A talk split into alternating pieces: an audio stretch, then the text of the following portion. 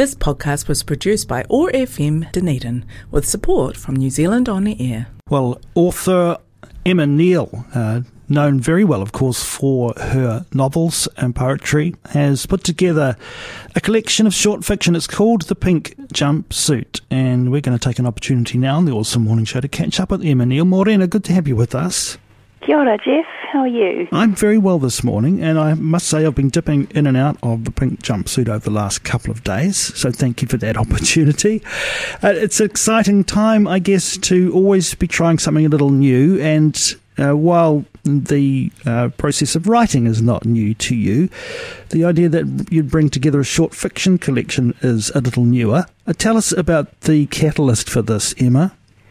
Um, you're right. It is. It is new because it's the first collection of short fiction I've written. Um, the catalyst was probably um, multi-layered. Actually, I um, had sort of started dabbling in flash fiction initially, but um, a few years ago I got approached to um, do a commission for Dave Loughrey, who used to work for the Otago Daily Times, and he asked if I could write a sort of summer serial for them, a two-part story, and I initially thought, oh, I actually don't really write short fiction. That's that's a little bit daunting. But then um, I guess I thought it would be a challenge, and so I said yes to him, and I wrote a short story that had to divide into two parts, and that was a really interesting challenge because I had to think about where the first part would end and how that would still entice the reader to come back for more. Um, and that really started me kind of exploring short fiction more, basically. And then when I started editing Landfall, I was reading so much high quality New Zealand short fiction that I think it became kind of inevitable that I wanted to sing along and um, and try the form because I started to realise how much potential there was in it. Yeah, there's different approaches, aren't there? Of course, you, you can you have these competitions, a lot of them around the country from time to time, or opportunities for people to, to contribute where, hey, here's a word limit, work to that. Mm.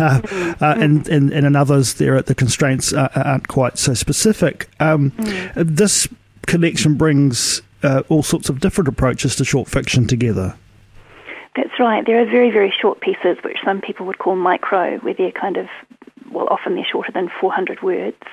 And then there are others that um, I wrote um, not really knowing what form they would be. In fact, the very first story in um, the collection was originally going to be a novel, and that's the one called The Fylgja, which is a, a term from um, Norse mythology, um, and it refers to a kind of animal spirit that um, accompanies or represents a person um, throughout their lifetime.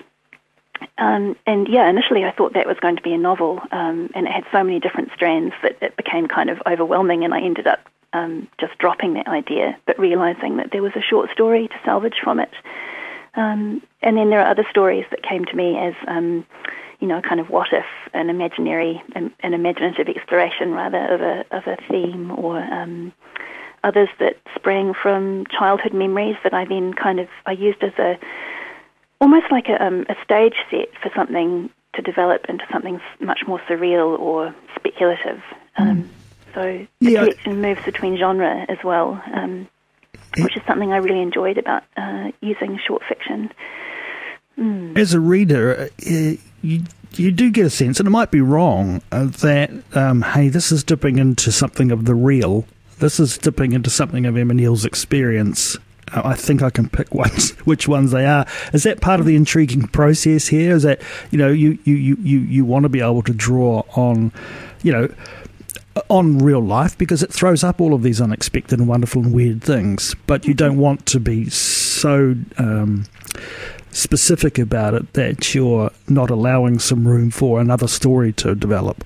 Mm, mm, that's a really interesting way of looking at it. I think that approach actually began because of the commission that I got initially, where I was writing to deadline and I thought, oh my goodness, I'm going to have to kind of work really fast here. And um, the easiest thing to do initially was to draw on sort of vivid sensory childhood memory. Um, but then I found that um, my imagination wanted to go off on a completely different tangent after kind of initially grounding itself in, um, you know, sensory details that would make the writing crisper and more alive for the reader. Um, and so I kind of took a shortcut really to get started by calling on my own experience. And then it was almost like my imagination kind of warmed up then, and I went off into what if, and um, you know, kind of trying to explore enigmas or mysteries that um, were still resonant for me from childhood, but I sort of leapt from them into um, almost science fiction sometimes. Um, yeah, so it's just it's really interesting the way the creative process does that. You know, it kind of um, it can surprise the writer as well.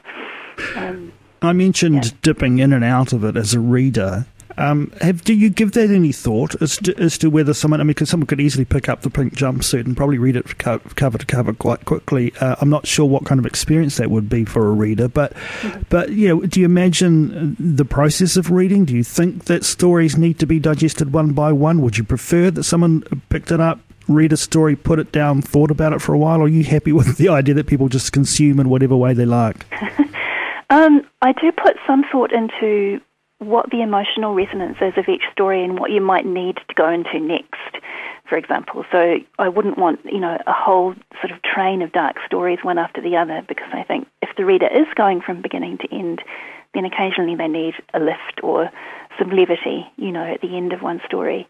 Um, and so, yeah, I do, I do think about the order, but um, on the other hand, I think the idea of dipping in and out is quite attractive too, and that's that's what I do in an anthology, for example. I don't always read it from from front cover to back cover, but um, you know, get lured in by a particular title. Um, yeah, so I like the fact that you can you can read it either way. I, I imagine the the process, especially if, if you're coming to short fiction uh, uh, without an, a great deal of experience behind it in, in that genre, mm. um, is quite a challenging one. Uh, there's particularly for the, the very short pieces, there would be a danger, would there not, that you try to overwrite? Yes, there probably is actually. Um, although one of the beauties of working in the short form is that you realise you can't go off onto all kinds of digressions, and you don't need to go into a whole lot of backstory for all the characters, which you might need to do in a novel to make um, you know actions and events credible. So I think I learned a lot about um, how you don't have to give you don't have to give the reader everything. You can leave something to imagination.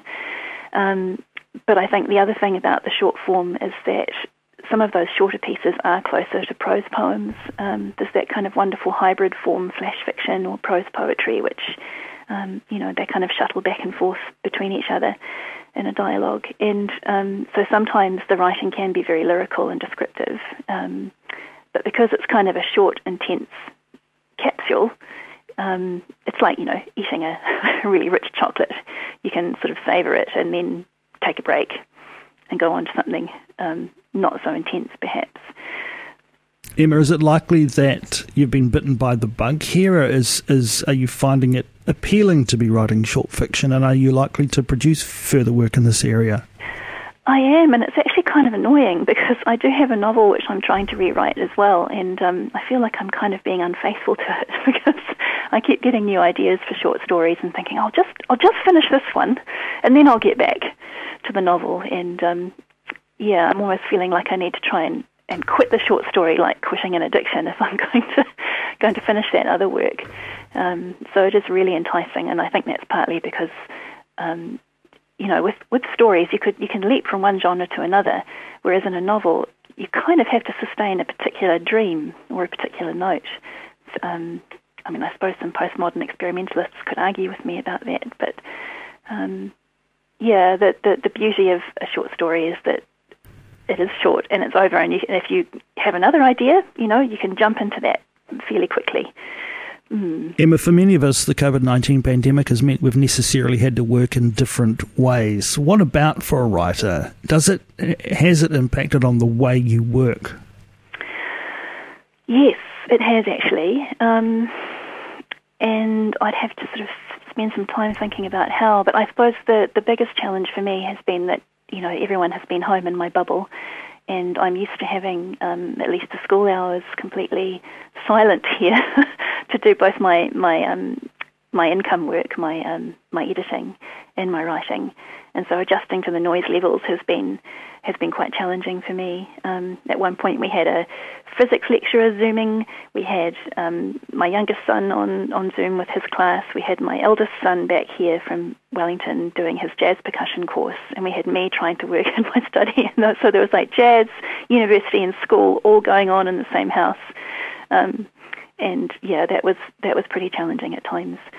Um, I suppose but, the other side of that is that that there's also um, there's also stories being generated by this weird experience that we're having collectively across the world. Mm, that's very true, and I think it makes you reflect on what really matters to you. And um, I just have to, well, we all, I think, need to constantly practice gratitude for the things that we do have. Um, and I kept telling myself, you know, we're all safe here together at the moment, and that's actually something to really treasure. Um, and I tried to see it as a chance to spend more time with my eldest son, who we had thought had left home, you know, but um, it was kind of actually a really strange blessing to have him need to return. Um, and, you know, those bonds between the people that you love, um, they're what really matter, aren't they? And getting a chance to be with them was actually a gift, yeah. Emma, you mentioned um, the encouragement of David Loughrey to, to, to dip your toes in this area. There must have been mm. other people along the way that have encouraged and facilitated the publishing of the Pink Jumpsuit. Yes, there are. Um, there's the publisher, Quentin Wilson, who's um, an independent publisher now based in Christchurch, who was incredibly supportive and has been very, I think, nimble and um, and calm throughout all kinds of challenges to do with the pandemic. Um, and the editor, Jane Parkin, who was actually the person who edited my very first novel, and it was amazing to work with her again. Um, she's one of New Zealand's best, I think. Um, and I mean, I could I could make a really long list. My um, my family, of course, they're constantly supportive, and my husband often rereads and reads drafts for me, um, or sort of willingly submits to me reading them to him, um, you know, so that I can catch glitches in the early drafts. Um, I love the um, the cover image, Emma. Tell us about that.